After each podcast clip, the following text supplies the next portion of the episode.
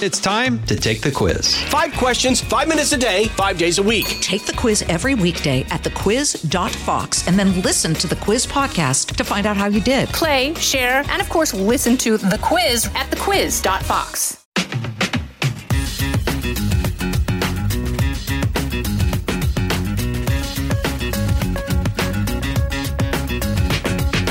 Welcome to the Jason in the House podcast. I'm Jason Chaffetz, and thank you so much for joining me today. Uh, I really do appreciate your time, and thank you for doing this. Uh, going to talk briefly about the news, give some thoughts on the news, uh, highlight the stupid because, you know, there's always somebody doing something stupid somewhere. And then we're going to phone a friend. This time I'm thrilled to, to get on the horn with uh, Charlie Kirk. Charlie, uh, amazing with his Turning Point organization uh, what he's done online in his social media presence, the videos. I mean, we are talking about hundreds of millions of hits, people that have been watching these videos. And you know what? Charlie Kirk has made an impact on the younger generation that I, I mean, I struggle to find anybody else who's had a bigger impact on that younger generation. Obviously, you can point to maybe a president, you know, President Trump, I'm sure Charlie would say.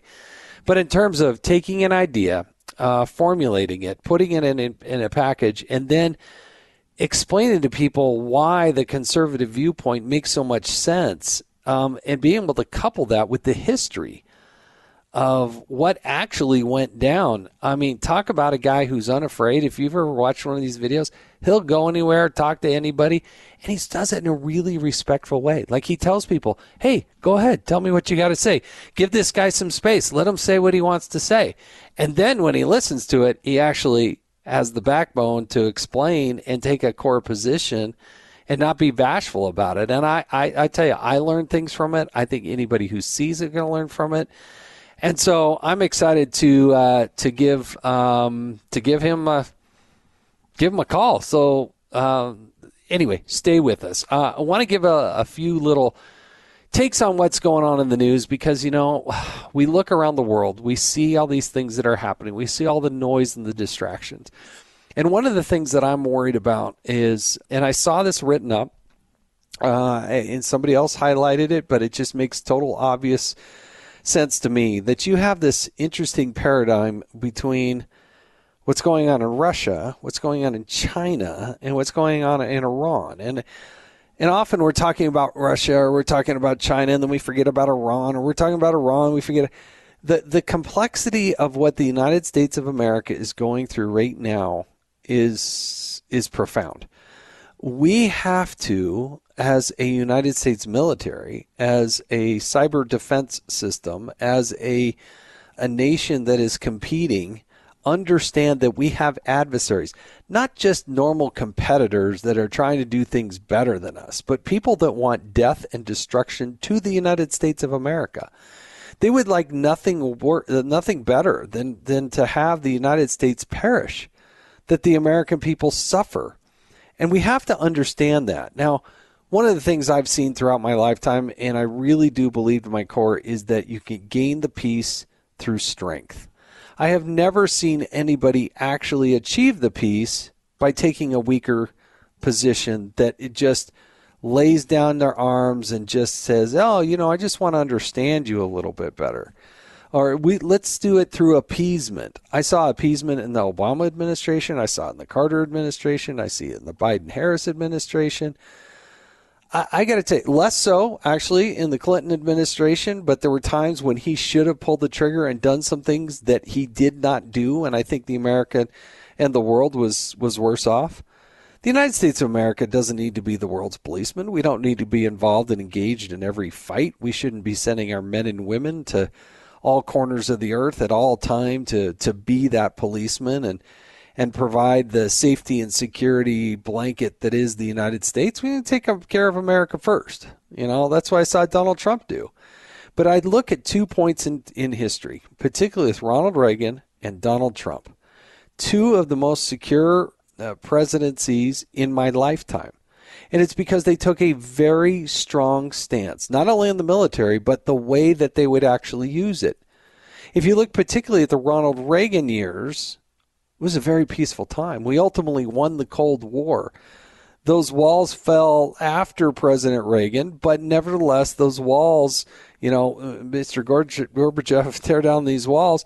Uh, they actually did, and we were able to defeat and destroy without firing shots the Soviet Union, which now obviously Vladimir Putin wants to bring the back the band together and try to get them all back together. We perhaps have never faced an adversary though like China. China is has a perseverance and an uh, an ability that is perhaps one of the biggest foes that we have ever yet faced. And for those of you that think that, oh, well, hey, we just need to be softer, we just need to be kinder, we just need to, to allow more Americanism into China, it ain't working that way, folks. You got to talk the language of those people, and that comes through strength. It comes through military might. It comes from not backing down. And I still can't get over how the whole Nancy Pelosi thing was dealt with you couldn't get the president and Nancy Pelosi on the same page at the same time? Like, seriously? Like, how hard? She's the Speaker of the United States of America. He's the President of the United States of America. They've known each other for decades. They're both in the Democratic Party, and they couldn't communicate on that. I think that looks so bad domestically, but it looked really bad on the world stage. And uh, I just, I still don't understand. It's been weeks, but I still don't understand why that became such a problem.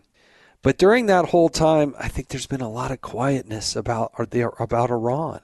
You know, they want the Iran nuclear deal to be pieced back together. But I, I'm telling you, folks, this is a scary thing to me because it was never one plan that was going to be it was going to allow the United States or independents to go out there and actually verify that Iran was not developing a nuclear weapon. They want death and destruction in the United States. They want death and destruction to, to Israel. Um, they want to dominate in the world. And they believe that having a nuclear bomb and using a nuclear bomb would actually allow them to do that. And I, I worry about that. So, what is the game plan to deal with Iran? I don't think the Biden Harris administration has one. I really don't. And, I, and it scares me that they don't have a game plan to do that, and they aren't going to take a um. It's just not going to get there without an actual game plan to do it. So that's my take on the news. It's kind of a, a deeper thought. You have to kind of really. It, foreign policy is very difficult, but when you have somebody like uh, Joe Biden, who's not very engaged, you have Kamala Harris with no experience, certainly almost no experience internationally that is a recipe that is not good for the United States of America. And that's my take on it. All right, time to bring on the stupid because you know what? There's always somebody doing something stupid somewhere. And uh, of course, we're going back to Florida. We like to talk a lot about Florida Man. Florida Man tends to uh, win the day in terms of stupid. Um, I was highlighted this by a friend of mine, Jennifer Scott, who always we, she talked about Florida Man, and sure enough, more news articles start with a Florida Man. So I'm going back to the SmokingGun.com. Uh, this is uh, dated of July 27th. The headline is "Cops: Man drove Walmart scooter while drunk." Floridian 39 facing DUI counts after in store jaunt July 27th. A Florida man is behind bars on DUI charges for allegedly drunk driving a motorized scooter inside a Walmart where he nearly struck shoppers and crashed into shelves and merchandise displays. Aaron Gregory, 39, was busted around 10 a.m. on a Sunday morning inside a Walmart in Melbourne, a city about 65 miles south of Orlando. Officers were summoned to the store, quote, referenced to an intoxicated, intoxicated male on a motorized scooter. It goes on from there, folks, but you know what? If you're drunk at 10 a.m. on a Sunday morning, if and you're at a Walmart driving a motorized scooter, running into people, uh, getting close to running into people, and maybe hitting some shelves, yeah, this one's going to be on the highlight reel for doing something stupid. Florida man once again wins the day. Don't be driving drunk a scooter at Walmart, particularly on a Sunday morning. That's my advice. And that is the stupid. All right, time to bring on Charlie Kirk. Charlie is absolutely amazing. Um, he has he has done so much for the conservative movement and to teach younger people how to think. Younger, I you know, it spans the whole age gambit. It's not just locked into just you know one particular age group. But what he's done with young people, I'm just telling you, talk, uh, it's just Turning Point USA has really fundamentally changed the game. Liberals don't know how to how to deal with it. It's blowing their minds. They're organized in like hundreds of campuses across the uh, across the country, and if you go and listen to Charlie Kirk online and in these videos and the social media, I think we're going to have a fascinating discussion. I'd like to learn more about how he did it and what he did and why he put it all together. So let's give a call to Charlie Kirk. Hello. Charlie Kirk, hey, this is Jason Chaffetz. Thanks, uh, thanks for picking up the line. I appreciate it. Of course, Jason. How are you, man? I'm doing well, and um, I can tell you're a big fan of going to spending a lot of money, like hundreds of thousands of dollars, to go to school to go to college. And uh, I wanted to talk about that a little bit about what you're doing in life. And uh, but congratulations on this new book you got. Well, thank you, Jason. I will say a joke that only you will understand. I prefer cruise ships over college. yeah, there we go. That that I understand, and uh, I think my wife and your wife understand. but other than that, yes, we will move along. um, exactly. You got a fascinating story. I mean, I have more people come up to me and say, I just love Charlie. It just, I love how you get up on it. I'm telling you, I watched, I don't know how many videos of you standing and talking to flaming liberals about the world, about history. And I just love your, come on, bring it on. You throw anything at me, I'll answer your question. And it, it takes some it takes some, you know, backbone to do that. Where'd you get that? Where'd that come from? Oh, well, you're you're very kind. Thank you. And um, yeah, I suppose we have a reputation for that now. So yeah, I you know started Turning Point ten years ago, and why? I've always why? Been, like why'd you start? It? I was. It was kind of not not by accident, but I just kind of stumbled into it. Originally, was going to go to West Point, uh, didn't get in, and ended up being the best thing that never happened to me uh, a variety of levels. and I said, you know, I'm going to take a gap year before I enroll in college. Baylor University was my backup. And it's become a gap decade now of 10 years of building and uh, advocating for conservative ideas on high school and college campuses across the country. And it's just grown tremendously. I've always, you know, felt convicted of my beliefs and you know, I realized early on that we as conservatives are definitely in the ideological and philosophical minority amongst young people, and that the way to go about persuasion is we have to go right into the fire. So I've spoke at every campus you could imagine, from Berkeley to Brown to Stanford uh, to a lot of Midwest schools, University of Michigan, University of Iowa, and so yeah, I've always kind of been willing to be confrontational, uh, yet respectful. I don't think maybe rarely you'll see me raise my voice if I really get fired up about something, but usually it's a good back and forth. Usually they're the ones raising their voice. Uh, but no, I appreciate the kind words, and our videos have been viewed hundreds of millions of times of just going to college campuses, and it's been a lot of fun. And uh, we got some more planned for this semester. No, I think you have been very um, respectful. In fact, you're usually the one saying, "Hey, hey, hey, hey, shh, shh, shh, let it, let let's let let this mm-hmm. person ask their question."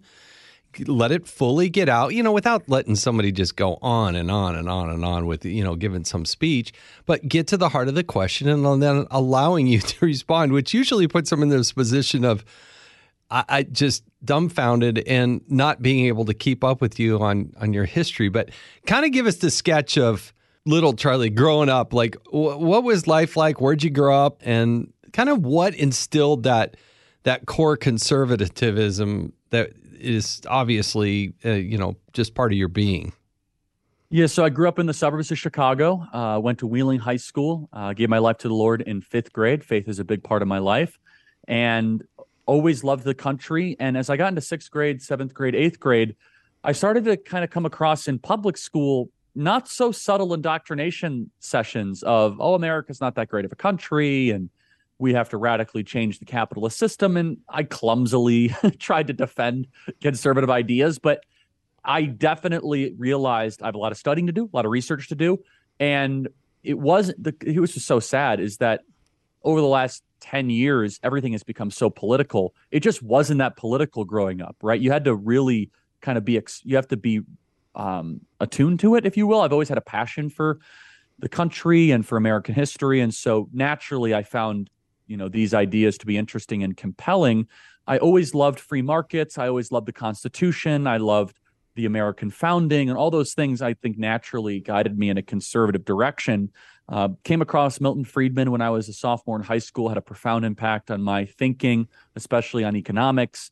Uh, came across some phenomenal thinkers on American history, and I became an outspoken conservative. And sophomore, junior of high school, started volunteering for local campaigns, knocked on over 100,000 doors uh, for then Congressman Mark Kirk. You would remember that name. Yeah, and then yeah. Senator Mark Kirk. Unfortunately, he became kind of more of a moderate than I would have liked. By the way, no relation between uh, Congressman and Senator Kirk and I, but I got a lot of exposure to grassroots politics. I worked on Congressman Dold's campaign. That's Dold the D, not an Yeah. E, another guy that I Bob. think Yeah. Yep, he was a good man, and again, a little more moderate than for my taste, but he was in the North Shore of Chicago in a D plus seven seat and held it for quite a while, and in a tough, tough race there. So that was kind of my beginning introduction to politics, um, and then started Turning Point USA in 2012 after not getting into West Point, just because I saw that young people I don't think were properly hearing the conservative message, and it's been an amazing journey since then. But yeah, I've always had a passion for this. You know, people say, "Hey, Charlie, you know." Where did you get your start? I just as as long as I could remember, I've always cared about these things and uh, come from a family of a lot of very proud patriots, and so this was we were always talking about how beautiful country America was, how thankful we are to be Americans, how the Lord has blessed us to live in this nation, and I believe all of that played a major role into my now activism and leadership of Turning Point USA. You're listening to Jason in the House. We'll be back with more of my conversation with Charlie Kirk right after this. Fox News Radio on demand on the Fox News app. Download the app and just click listen. When you swipe left, you can listen to your favorite Fox News talk shows live. Swipe right for the latest Fox News Radio newscasts on demand. Fox News Radio on the Fox News app. Download it today. So when you were a little kid, were you like, were you into sports? Were you into, I mean, Oh yeah, big what, time. What were you playing? Well, so I always joke around where people say, you know, I'm going to follow my passion and my heart. I say, yeah, that's not a great idea. You should follow your skill that you're also passionate about. Two totally different things. Because if I was following my passion, I would be a Division two football coach right now. Um, I love football more than almost anything else in the world. I'm just not that good at it, right? I could throw a football super far. Uh, you probably saw a relief factor ad or two on that. Yes, but, uh, yes. I love sports. I love basketball. I love football. Um, it's just not the thing I'm best at. It's just not. And I think it's important for people to um, kind of be honest with that. But I am good at talking. Uh, I'm good at speaking, good at making arguments, um, good at putting things together in the current news and events. And I also have a passion for that. But yeah, I grew up Where playing did you, every when did you, you, figure imagine. that out? But what did, you know, that doesn't, come on, that doesn't happen to just everybody. You kind of figure that out and then you start doing things that maybe others aren't doing. You're like, wow, that's working well for me. I, I enjoy it and I'm actually pretty good at it. I mean, what, was there something in, when you're seven years old that happened or how did you I- I- source that or figure it out? Stuff, I mean, yeah, the sports thing, you never really know. In high school, I, I took sports super seriously, right? Football and basketball. I was also an Eagle Scout and did all those sorts of different things. And, you know, when you get to be a junior or senior, you're like, yeah, maybe I'm not going to become Peyton Manning, right? So you just kind of, that's a tough realization at times for a kid where you dedicate your life so much to a certain trade and practice. But, you know, the the kind of speaking and the politics thing, it just became it just came so naturally to me. Hmm. And by the time I was a junior or senior, I was spending almost all my free time caring and thinking about these things. And by the way, the conservative movement, in my personal opinion, in 2012, when I really came onto the scene, was nowhere near as built out as it is today. You to think about podcasting was not really around. YouTube No. channels were just starting to pop up, right? Yeah. We had Fox News and God bless Sean Hannity and at the time Bill O'Reilly, who were kind of holding down the fort on cable TV. Rush Limbaugh and Mark Levin played a huge impact, but that was about it, Jason. It wasn't this unbelievably diverse conservative movement where you have turning point events and you have podcasts like yours and you know you have social media for example twitter was just coming along and instagram Yeah. wasn't a thing and facebook and so there just wasn't that many resources available to be able to navigate the very liberal world. And i think that's one of the reasons why we're seeing the ranks of turning point usa grow and more young conservatives speak out. It's just the, the buffet of options for a young conservative now is far greater than it was when i was in high school. Yeah, you know, I, I first I ran for office in 2008, and, and you're right. I mean, I would watch uh, Bill O'Reilly and I'd watch Sean Hannity, and it, you know how to think through an issue. Like all right, what's the what's the right way to think about this? And and it made such total sense to me. But you're right, I could you couldn't just go online or you couldn't go listen to a podcast. and if you didn't catch the radio at just the right time, then you would miss you know, a, a, a Sean Hannity kind of talking, you know, spending ten minutes diving a little deeper into the to, into the issue, and so I, I think you saw that void and and just filled it in a big way. So again, let's go back to the genesis of Turning Point because it's one thing. Okay, oh great, I didn't get into West Point, so. Uh, and football, yeah, that really ain't going to work out. But there had to be something where you said, yeah, this is what we need. What? How did you see that, and how did you decide? And and then it takes some resources to put it together, right? So how did that Oh, all come it- about? Yeah. It would not have been possible without mentors, truly. I mean, I, I started speaking at local Tea Party gatherings in the summer of 2011, just purely out of passion. And I reached out to a local Tea Party guy I met at a football event. Long story. We were doing a football fundraiser in Arlington Heights, and he ran the Arlington Heights Tea Party. And his name was Art Ellingson. And I reached out to him, and uh, he was like, Yeah, come speak at my Tea Party meeting. And I just kind of spoke about young people and why we got to stop borrowing all this money and debts and deficits. And I, I really enjoyed it. I had a super fun time. Right. I was like, Wow. And then people were like, hey, you're kind of good at this thing. So, the intersection of passion and skill. And I had some phenomenal mentors, one of which was Bill Montgomery, 72 years old at the time, uh, ended up being our first board member at Turning Point USA, recently passed away, unfortunately. And honestly, without mentors, I wouldn't have been able to do what we do at Turning Point USA at all. Um, it was a group of, you know, 70, 75 year old men and women that gave us money and mentorship and support largely from the Chicagoland area. I don't think that's a coincidence, um, not because of the politics, but I think Chicago over the last 40, 50 years, to a lesser extent now, have produced some of the most rugged, and remarkable business stories. Um, I'm just a big fan of the Midwest and um, just what it produces. Uh, not a slight at other parts of the country. I just happen to love the Midwest and kind of the culture there. And so they just believed in me. They're like, yeah, you could change the world of this organization. And mind you, Jason, I didn't have this big vision. I mean, I, I didn't know how to open a checking account, right? I didn't know what a debit versus a credit. I didn't know payroll. I didn't know, you know, how to do an expense report. But I got the right mentors to help me through that. But I did know how to talk. I knew how to convince. I knew how to persuade, which was definitely just kind of a natural gift. I think I had um, the ability to communicate, to be able to put ideas together. Uh, some people are phenomenal writers. Other people can play the violin really well. You know, I just happened to be able to be like, hey, Charlie, riff on this for an hour. Like, okay. It just kind of comes naturally. Um, and then you connect that with a work ethic that is definitely that Midwestern work ethic, which is once I started Turning Point USA and I still live this out, I said, no one's going to outwork me. You might be smarter than me, you might be more talented than me, but I will put more hours in than you. And that will make a difference because when t- uh, hard work beats talent, when talent fails to work hard.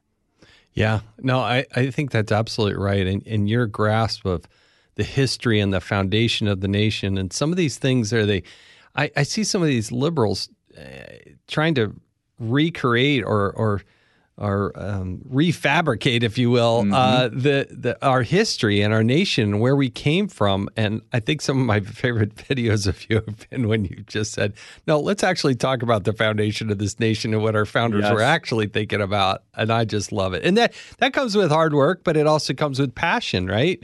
Yes. You got to, you know, Yes. focus determines reality, and if you have the passion for it, th- there's no reason why you can't Totally. be that person. So help me answer this question because I get this question all the time. You know, people say in their own communities, they say, "How do I what can I do?" You know, I'm just this person in this this neighborhood. What can I do to make the difference? Because you have a a, a forum, you you've got a platform, you created it. Um, I I get this wonderful platform with Fox News and all that. But the average person, what can they do to make a difference in their own neighborhood?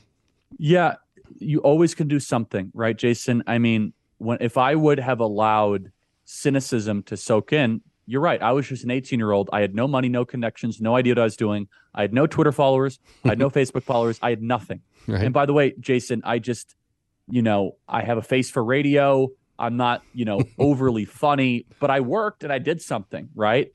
Everybody could do this. I'd say this all the time. There's not anything exceptional except the Lord's blessing on Turning Point USA and the hours we put in and the Lord putting mentors in front of me. I'm not saying everyone is going to do this, but boy, is there something you could do. And it might not be a leadership role, it might be a following role, right? Uh, it might be you supporting the fighters. But you know, I just I just want to encourage people here that are listening what I did at Turning Point USA, you know, at the time, if I would have allowed myself to believe that what I did did not matter, then the no exaggeration tens of millions of people we've impacted jason would not have been impacted right? Yeah. um, and the hundreds of thousands of students that have come through our ranks and attended our events and been trained by us and been touched by our our work it just wouldn't have happened. And so i understand the sentiment because it could feel overwhelming but i do think there's something special about the americana can do it spirit. Maybe i was too youthfully naive to see anything different but i'll tell you jason from the beginning there were so many naysayers. Oh, Charlie, this young thing has been done before. Right. What are you doing? Pat me on the head. Yeah. oh, yeah. And I mean, even, you know, it came in kind of a couple chapters. First, it was, come on, Charlie, you're wasting your time. And then, like in 15, 16, 17, there was the establishment conservative groups that attacked us very forcefully because they realized we were getting momentum. And now, you know, that doesn't happen as much, um, just kind of kind of a scale and volume um, we're kind of hard to ignore and what we've been blessed to do. But yeah, look, Jason, just to say though, there were plenty of people that told me, Charlie, you're never going to make a big difference. Just go to college, get your degree, you know, go get a nice job, stop this change the world business. And praise God, I had people around me, mentors in their 70s, they're like, you know what, you actually can change the world.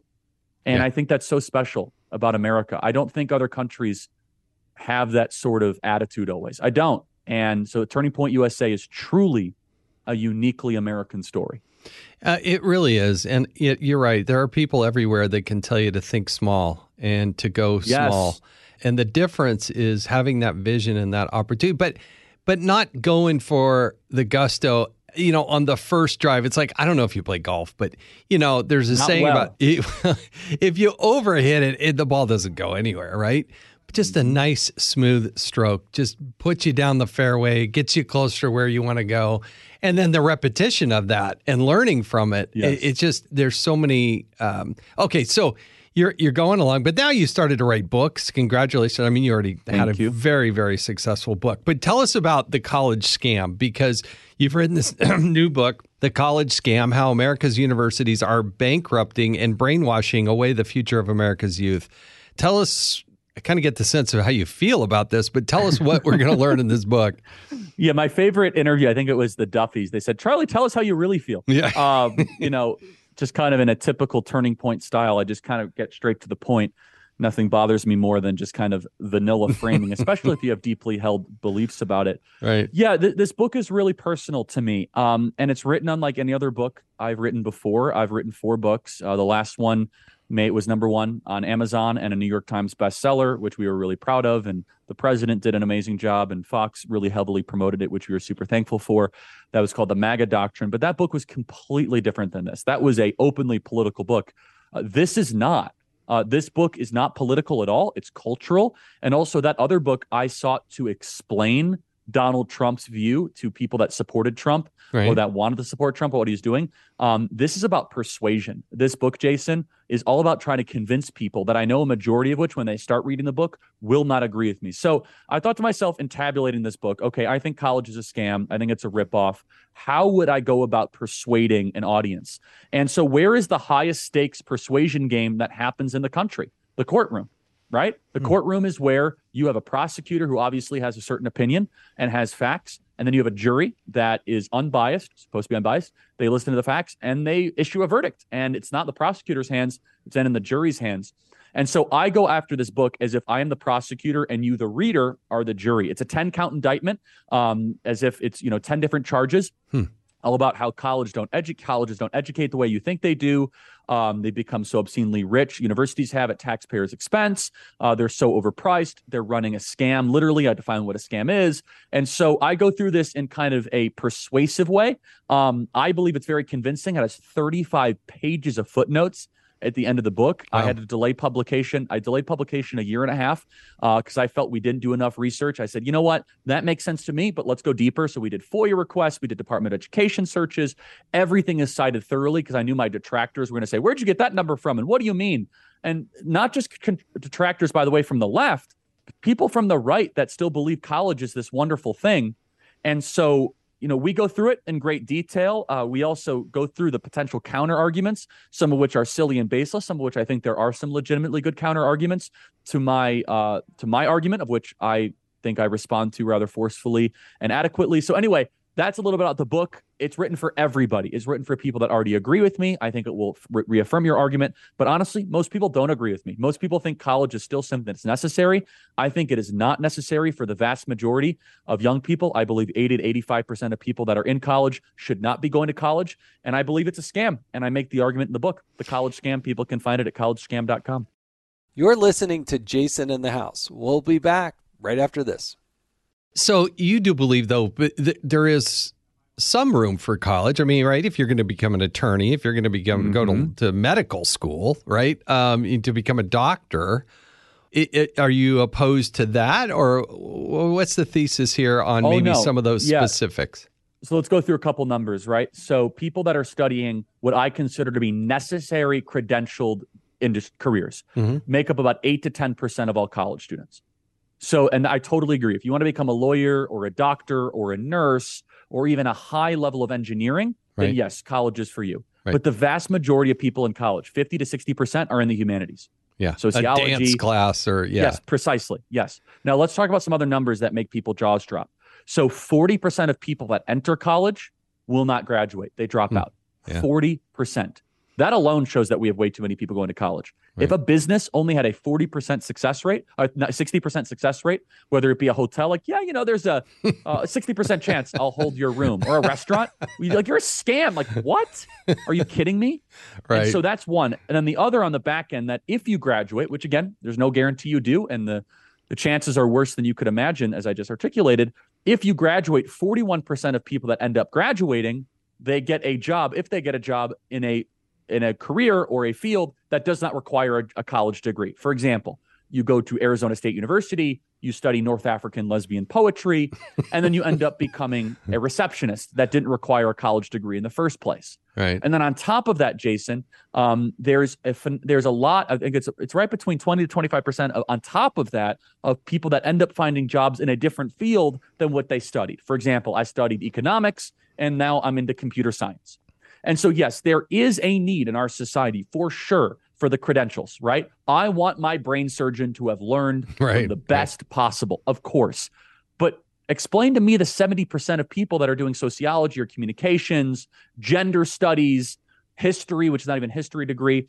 And I'll even say, though, that even if you're going to become a lawyer or a doctor, is that you must know, though, that you have to effectively navigate an institution that is largely rigged against you, right? right. And so as I admit that, yes, we do need people at the highest competency level with the most proficiency, obviously, then are you going to be able to do it in a cost effective way or are you going to be some form of a education graduated indentured servant by the time you're 55 years old still paying off a 200000 student loan debt right? Are you going to be filled with bad ideas to learn there is no beauty goodness and truth? So that's the other things that are also incorporated in that. So anyway um, yes i admit that for some people college is right but the numbers blow people away. When you realize the actual small percentage of people that enter college that are actually going after things that do, truly do require a college degree yeah, I, you know, our state legislature actually in Utah is actually there. There've been some real champions out there to say, "Hey, look, wh- why are we funding and why are the taxpayers yes. having to pay so much money for the de- degree- degrees for nowhere? I mean, they lead to nowhere. There's no job at the That's end right. of this rainbow,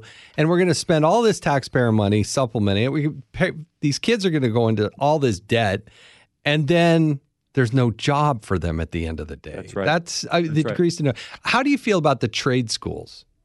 Big fan. Trade schools have largely been immune to the woke idea pathogens, not all of them, but most of them. And trade schools, I, I differentiate from four year college. Right. Uh, now, mind you, you called it a trade school, not a college, because it actually is, right? So it's a technical difference. That's really important. We need way more trade schools. And so, for example, if you learn to code in eight weeks, I believe you're way better prepared for the 21st century job market than going to Brown and studying, you know, lesbian dance theory, whatever it is, right? I mean, these are not exaggerations of things they study. And by the way, we have a whole chapter on the wackiest courses it would make your jaw. Oh, really? uh, how one one of my favorites is how to watch television. is one of my favorite courses that is being offered. Oh, it's just. Um, but yes, of course, trade schools. So I want to be very clear. I'm pro education. That's one of the main reasons why I'm so against college is because they're not doing their job. Right. And, and by the way, this is you could judge a tree by the fruit it produces. So the Fortune 100 CEOs were polled of whether or not they're impressed or not impressed or very concerned about college graduates and their ability to speak and their vocabulary and their work ethic. Over 80% of these Fortune 100 CEOs said they're extremely concerned and disappointed at what these universities are creating. They said they're the, producing, I should say, that the recent college grads have lower work ethic. They're not as prepared to go take a job. That they have to invest millions of dollars a month into new job training. So they get these college grads from maybe U- University of Utah or from University of Nevada, Las Vegas, and they have to spend millions of dollars training the college grads to actually do the job that college was supposed to train them to do. And so, and these are the Fortune 100 CEOs that were polled. And so you see this all together, you say, what is the value proposition here? And I believe it's shaky at best. Yeah, no, there's it's so true. Like I when I've talked to employers along the way and say, "What do you really need?" They said, "Gosh, we just mm-hmm. need people that can write." It's amazing. That's they get through all the right. way through college and they can't write. Like there's and basic financial literacy. Like they can't yes. balance a checkbook, and, and yet yes. they've gone through this college degree and they get out there and they don't even know. And, and so it is stunning. Look, uh, congratulations on this book. I think it's going to do so so well, and um, I think you're again hitting the nail on the head. And before we wrap up this podcast, Charlie, I, I do these rapid questions to kind of get to know the Go guest ahead. a little bit better. I, I, hope you're ready for it. Let's do it. All right. The first uh, concert you attended. Oh boy. Um, it was probably a classical music concert at uh, Ravinia in the suburbs of Chicago. All your Chicago listeners will know it well. All right. Uh, what was your high school mascot? The Wildcats. because there were a lot of Wildcats in Chicago. That that's yeah, not good. so much. yeah. Um, favorite vegetable? Broccoli. Well, that, that, that is healthy, and, and and hats off to you because you'd be amazed how many people I interview that can't name a vegetable. So that was that was really. Oh, I, I eat vegetables all the time. Cucumbers too. I love cucumbers. Good, good for you. Uh, did you have a pet growing up? I did. A dog named Winston. Beautiful dog. What kind of dog? German short-haired pointer. Oh, nice. Uh, life's most embarrassing moment. Most embarrassing moment? Oh, I can't share that on air, but um, I, that's the one we want to hear about, of course. Yeah, I mean, one of the most embarrassing is uh, growing up and forgetting which side I was supposed to score a basket on. Oh, that that would not be good because usually there's That's an bad. audience involved and and teammates exactly that right. are maybe a little frustrated. Yes. Yeah. All right. Um, you your wife you call up and you say, "Hey, honey, guess what? Uh, we got somebody coming over for dinner tonight. Um, let's let's uh, let's make it special." Who's the one person you would want to have over, dead or alive? Anybody in history? Who who would that wow. be? That person that you want one to have come? Person? Yeah. Oh man. Um, as, as as unrealistic. I mean, I'm a huge Churchill fan. I've read um, I, have read so much of what he has published. Um, that would be just amazing. Um, so I'd have to go with Winston Churchill. Good answer. Good answer. Uh, unique talent nobody knows about. Unique talent. Um, I can say almost any word backwards instantaneously. Really? All right, I'm going to throw you one. Okay. Can, can we try okay. it? Can we try it? Okay. Sure, as long as it's not too big. No, no. Source. Source. Ecaros. That, that's pretty. That's pretty good. I'm going to give you one more. This, this one's pretty easy. Uh, valid. Uh, Dilev. That's pretty. That's pretty good. Like my wife can read almost anything upside down, just smooth as can be. She just mm-hmm. learned to mm-hmm. do that when she's a little kid. She just reads upside down, and I, I that's one of her talents. Anyway, pineapple on pizza. Yes or no? Pineapple. Yes. Oh, Depends on the day, but I do like pineapple on. on pizza. It's very strong. You don't put a wet fruit on pizza, but all right. Nope. It's a great contrast. That that's the only thing I think I've disagreed with with you so far. So, uh, best advice you ever got? Best advice I ever got was don't go to college. There's a good, for good answer. And if you weren't doing this, what would you be doing? If you never kind of found be, the political thing and I turning point, coaching college football, no question. Uh, uh offense, defense, special from, teams. What would you oh, be? Coaching? Offense. I'd be an offensive coordinator, quarterbacks coach, and our off. We'd put up 75 points a game. We'd go for it on fourth all the time. We'd be super aggressive, no huddle. It would be amazing. There is the that there is that theory that says don't ever punt. Uh huh. No, I got it all figured out. It's less than fourth and five. You go for it it's I got I, again football is a gift from the heavens, and my dream job would be the offensive coordinator for like a legit college team for one season, we'd put up 75 points a game and then I'd retire. You know, I was a I was actually a place kicker at at uh, No way. Young- at BYU, and I was actually going to go to Arizona State, and then Darryl Rogers um, became the head coach of the Detroit Lions, and they said, "Hey, Arizona State's not going to honor the scholarship, but I'll help you get somewhere," and he got me to BYU. Totally changed the trajectory of my life. Other, I was all planning. I had accepted an offer from Arizona State to be their place kicker. That's Back in amazing. I didn't know you were- I didn't know you were a place kicker. Yeah, I grew up playing soccer, and anyway, changed my life. Um, pressure. Last big question: favorite childhood toy? Favorite childhood toy? Oh, I don't. I was a big pots and pans guy. Pots and pans, like real pots Oh, and pans, Yeah, just like banging on them like drums. and banging on them like drums. That makes a lot of sense. You've made a lot of noise in a lot of different areas, There you and go. um, I did. There's something to that along the way. Um, congratulations uh, on the new book. I just I think that's Uh, again, the book is called The College Scam How America's Universities Are Bankrupting and ba- Brainwashing Away the Future of America's Youth. It's by Charlie Kirk. And Charlie, you're affecting and, and influencing a lot of people. And you know what? You're challenging people to think through, think through things for themselves and make their own decisions. And that's a huge value to this country. I don't expect everybody to agree with me or you, but to think it through and actually have a conservative choice and a viewpoint is really, really a great value. Can't thank you enough for what you're doing. Thank you, Jason. God bless you. You're a great friend. Thanks so much.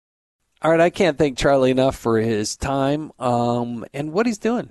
Uh, you know, way to stand up, actually make a difference. Say, you know what? I'm just going to go in with both feet. And uh, the other thing is that benefactor that he talked about, the person who stood up and said, you know, hey, I'm in my 70s. I'm going to mentor, and I'm going to put my money behind it and uh, see if he can't make a go of it and make a fundamental change in how this country operates.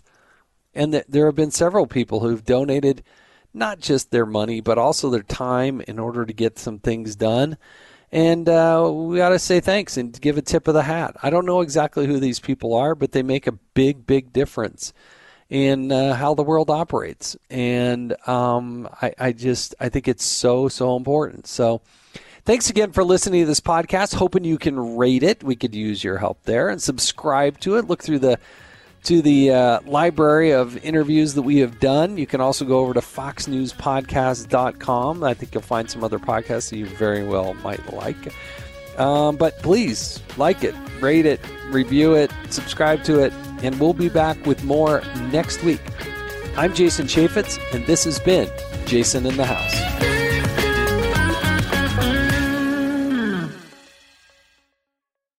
Hey, it's Clay Travis. Join me for Outkick the Show as we dive deep into a mix of topics. New episodes available Monday to Friday on your favorite podcast platform and watch directly on outkick.com forward slash watch.